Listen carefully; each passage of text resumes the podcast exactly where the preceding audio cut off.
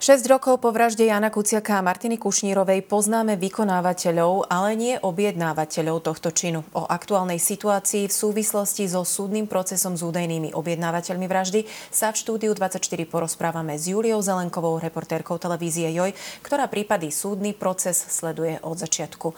Príjemné popoludne ti prajem. Ahoj, ďakujem za pozvanie. Začneme teda takou stručnou genézou uh, celého prípadu pred súdom. Kde sa nachádzame po šiestich rokoch? Momentálne sa nachádzame v takej fáze, že tých skoro 40 tisíc strán spisu sa už po druhýkrát nachádza na Najvyššom súde. Možno keby som to tak stručne opísala, my sme mali v roku 2020 takéto ako keby prvé kolo pojednávaní. Z toho vyplynulo vlastne to priznanie Zoltana Andruško a sprostredkovateľa, uzavrel dohodu o vine a treste a potom súd odsúdil aj vykonávateľov Petra Marčeka a Tomáša Saboa. No neodsúdil tých, ktorých prokuratúra označuje za objednávateľov, a síce Alenu Žužovú a Mariana Kočnera. Odvolali sa prokurátori, spis skončil po prvý raz na Najvyššom súde a ten povedal, že vlastne ten rozsudok má rôzne závažné nedostatky, navrhol tam doplniť ďalšie dokazovanie a celý spis sa vrátil naspäť na špecializovaný trestný súd. Medzi tým sa však tá obžaloba ešte rozšírila a to o taký skutok, že vlastne podľa prokurátorov si mal Marian Kočner objednať zároveň aj vraždu dnes už generálneho prokurátora Maroša Žilinku, e, špeciálneho prokurátora e, Daniela Lipšica a ešte ďalšieho prokurátora Petra Šufliarského. Ten proces potom prebiehal v podstate v rokoch 2022 a 2023. V máji to vlastne špecializovaný trestný súd uzavrel tak, že ako jedinú objednávateľku týchto vražd označil Alenu Žužovu s tým zase prokurátori, ale ani samotná Lena Žužova nebola e, spokojná, takže sa opäť e, odvolali a teraz je vlastne na ťahu Najvyšší súd. Ten spis sa tam dostal v decembri minulého roka, takže má naozaj aj vzhľadom na tých 40 tisíc strán naozaj ešte dostatok času na to, aby si to naštudovala a opäť rozhodol. Faktom teda je, ako si povedal, že právoplatne sú odsúdení len vykonávateľia Miroslav Marček, Tomáš Sabo sprostredkovateľ Zoltán Andruško. E, boli všetci odsúdení na základe priznania vlastného? Ono to bolo také rôzne. Dá sa povedať, že od začiatku spolupracoval Zoltán Andruško a on je aj kľúčovým svetkom v tejto celej kauze. Od začiatku tvrdí vlastne to, že Alena Žužová ho požiadala, aby zohnal nejakých nájomných vrahov pre Mariana Kočnera. Takže on bol asi taký prvý, ktorý prehovoril. Priznal sa potom aj Peter Marček, ktorý bol vlastne vykonávateľom. My by sme tam určite v archívoch dohľadali aj zábery počas vyšetrovacieho pokusu. On jednoducho popísal popísal, ako sa dostali na miesto, ako, ako sledovali svoje obete, akým spôsobom sa dostali do záhradného domčeka, čakali a akým spôsobom aj zavraždil Jana Kuciaka Martinu Kušnírovu. Tomáš Sabo to už bol troška taký tvrdší oriešok. On dlho rozprávať nechcel a zvrat nastal až pri tom druhom procese, eh, kedy sa vlastne priznal ale v otázke vražd alebo plánovaných vražd tých troch prokurátorov, ako vieme, všetci traja páni žijú, čiže k naplneniu týchto vražd nedošlo. Vieme si povedať, aké sú hlavné dôvody, pre ktoré sa prokurátorom nepodarilo dokázať vinu Marianovi Kočnerovi. Ten si už dvakrát vypočul oslobodzujúci rozsudok. Áno, ja môžem povedať to, ako to vyhodnotil teda špecializovaný trestný súd.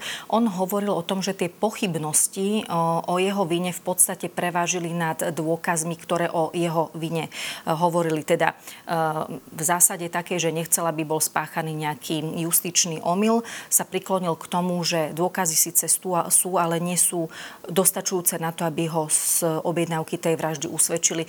Mm, a takisto mala aj takú tézu, že vlastne záujem ten hlavný na likvidácii novinára pre jeho prácu. Mala Alena Žužová, bola to blízka osoba Mariana Kočnera, ktorá s ním bola v dlhoročnom kontakte, e, v dlhoročnom blízkom vzťahu bola s ním aj jej dcéra.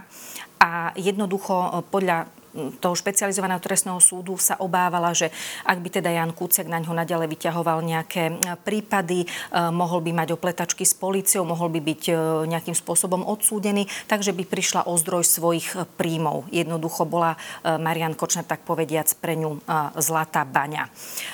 Samozrejme, prokuratúra s tým nesúhlasí, tak tvrdí, že tých dôkazov je naozaj dostatok. Je tam obrovská rozsiahla komunikácia s trímy šifrovaná, z ktorej vlastne vyplynuli mnohé veci, ktoré sa týkali nielen vzťahu medzi Marianom Kočnerom a Alenou Žužovou, ale aj medzi rôznymi sudcami a vplyvnými osobami. To sú ďalšie kauzy, ktoré vlastne z toho vyplynuli a ktoré sú v rôznych štádiách momentálne.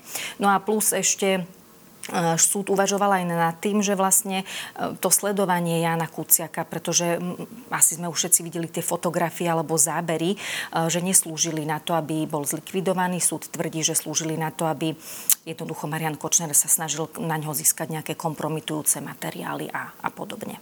O čo prokuratúra opierala svoje obvinenie voči Marianovi Kočnerovi? Práve o tú rozsiahlu trímu, o tú rozsiahlu komunikáciu. Tam jednoducho postupne v tých rokoch 2017 a 2018 e, komunikovali, teda vražda sa stala na začiatku, alebo teda vo februári roku 2018, e, komunikovali v rôznych fázach e, Marian Kočner a Žužová, komunikovali aj rôznymi šiframi, rôznymi svojimi kódmi.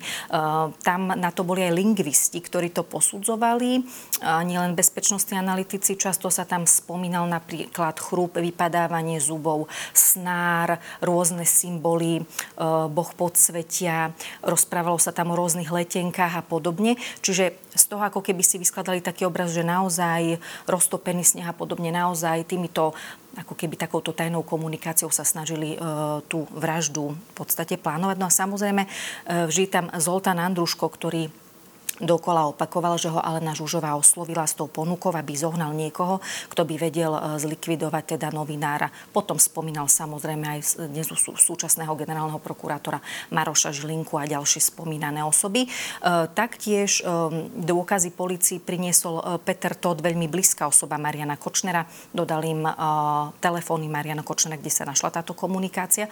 Ten hovoril o tom, že Marian Kočner sa pred ním vyjadril, že ak by teda zlikvidovali nejakého novinára, ostatní by eh, prestali rýpať. Takže ono je to súbor v podstate výpovedí a rôznych nepriamých dôkazov, ktoré podľa prokuratúry na seba nadvezujú a podľa nich teda svedčia o tom, že tým skutočným objednávateľom je Marian Kočner. Ak by ste sa spýtali jeho obhajcu Mareka Paru, tak ten by tvrdil pravý opak, ten by pravdepodobne povedal to, že už od začiatku upozorňovali na to, že uh, tie dôkazy tam dostatočné nie sú.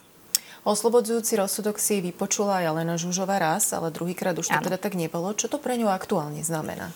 Aktuálne to pre ňu znamená to, že sa vlastne odvolala na najvyšší súd, teda jej vtedajší e, advokát Štefan Nesmery, ktorý ale koncom minulého roka podľa medializovaných informácií zomrel.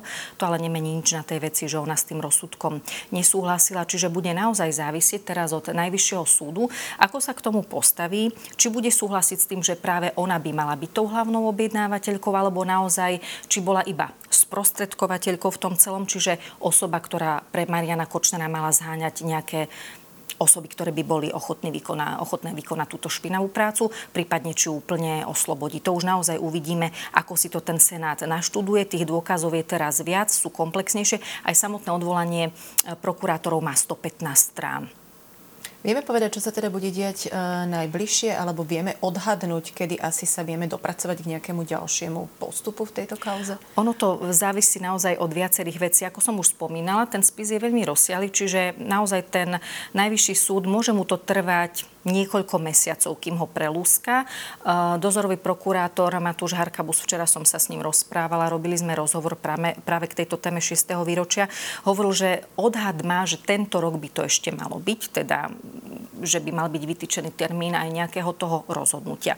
Ak teda Najvyšší súd by rozhodol, že to vracia naspäť na špecializovaný trestný súd, ak nesúhlasí teda s tým verdiktom, ktorý tam padol, teda v maji minulého roku, uh, tak ešte by záviselo od toho, či to bude mať ten istý senát, ktorý to mal aj doteraz, alebo či to dostane nejaký iný senát. Napríklad, keďže dvakrát ten senát nejako rozhodol, najvyšší súd s tým možno nesúhlasí, čakal by možno iný pohľad na tie dôkazy, tak je možno, že ten Senát sa bude meniť. To my ale teraz nevieme.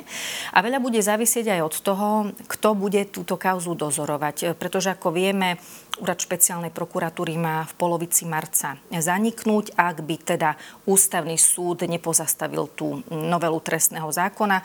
Takže zatiaľ vychádzame z toho, že ten úrad špeciálnej prokuratúry naozaj do toho mesiaca zanikne. Tí dozorujúci prokurátori, e, vlastne pán Harkabuz a pán Mikuláš majú záujem aj naďalej túto kauzu dozorovať napriek tomu, že ten úrad zanikne. odchádzajú naspäť na krajskú prokuratúru do Žiliny, odkiaľ vlastne prišli a chceli by ten spis dozorovať ďalej. Takže ak im to bude umožnené, zrejme by to celú celý ten proces zjednodušilo. Ak by im to umožnené nebolo, pretože na to musia dostať výnimku od generálneho prokurátora, znamenalo by to, že zase ten spis dostanú ďalší prokurátori, na novo si to budú musieť naštudovať, potom by to znamenalo naťahovanie naozaj aj o nejaké roky. Z toho presne, čo hovoríš, asi nie je vôbec možné odhadnúť, kedy budeme poznať právoplatné Teraz naozaj nie. Naozaj to môže trvať dlho. Ďakujeme veľmi pekne za celé prehľadné zhrnutie. To bola naša reportérka Julia Zelenková. Ešte raz ďakujeme, že si ja ďakujem pozvanie. Vám.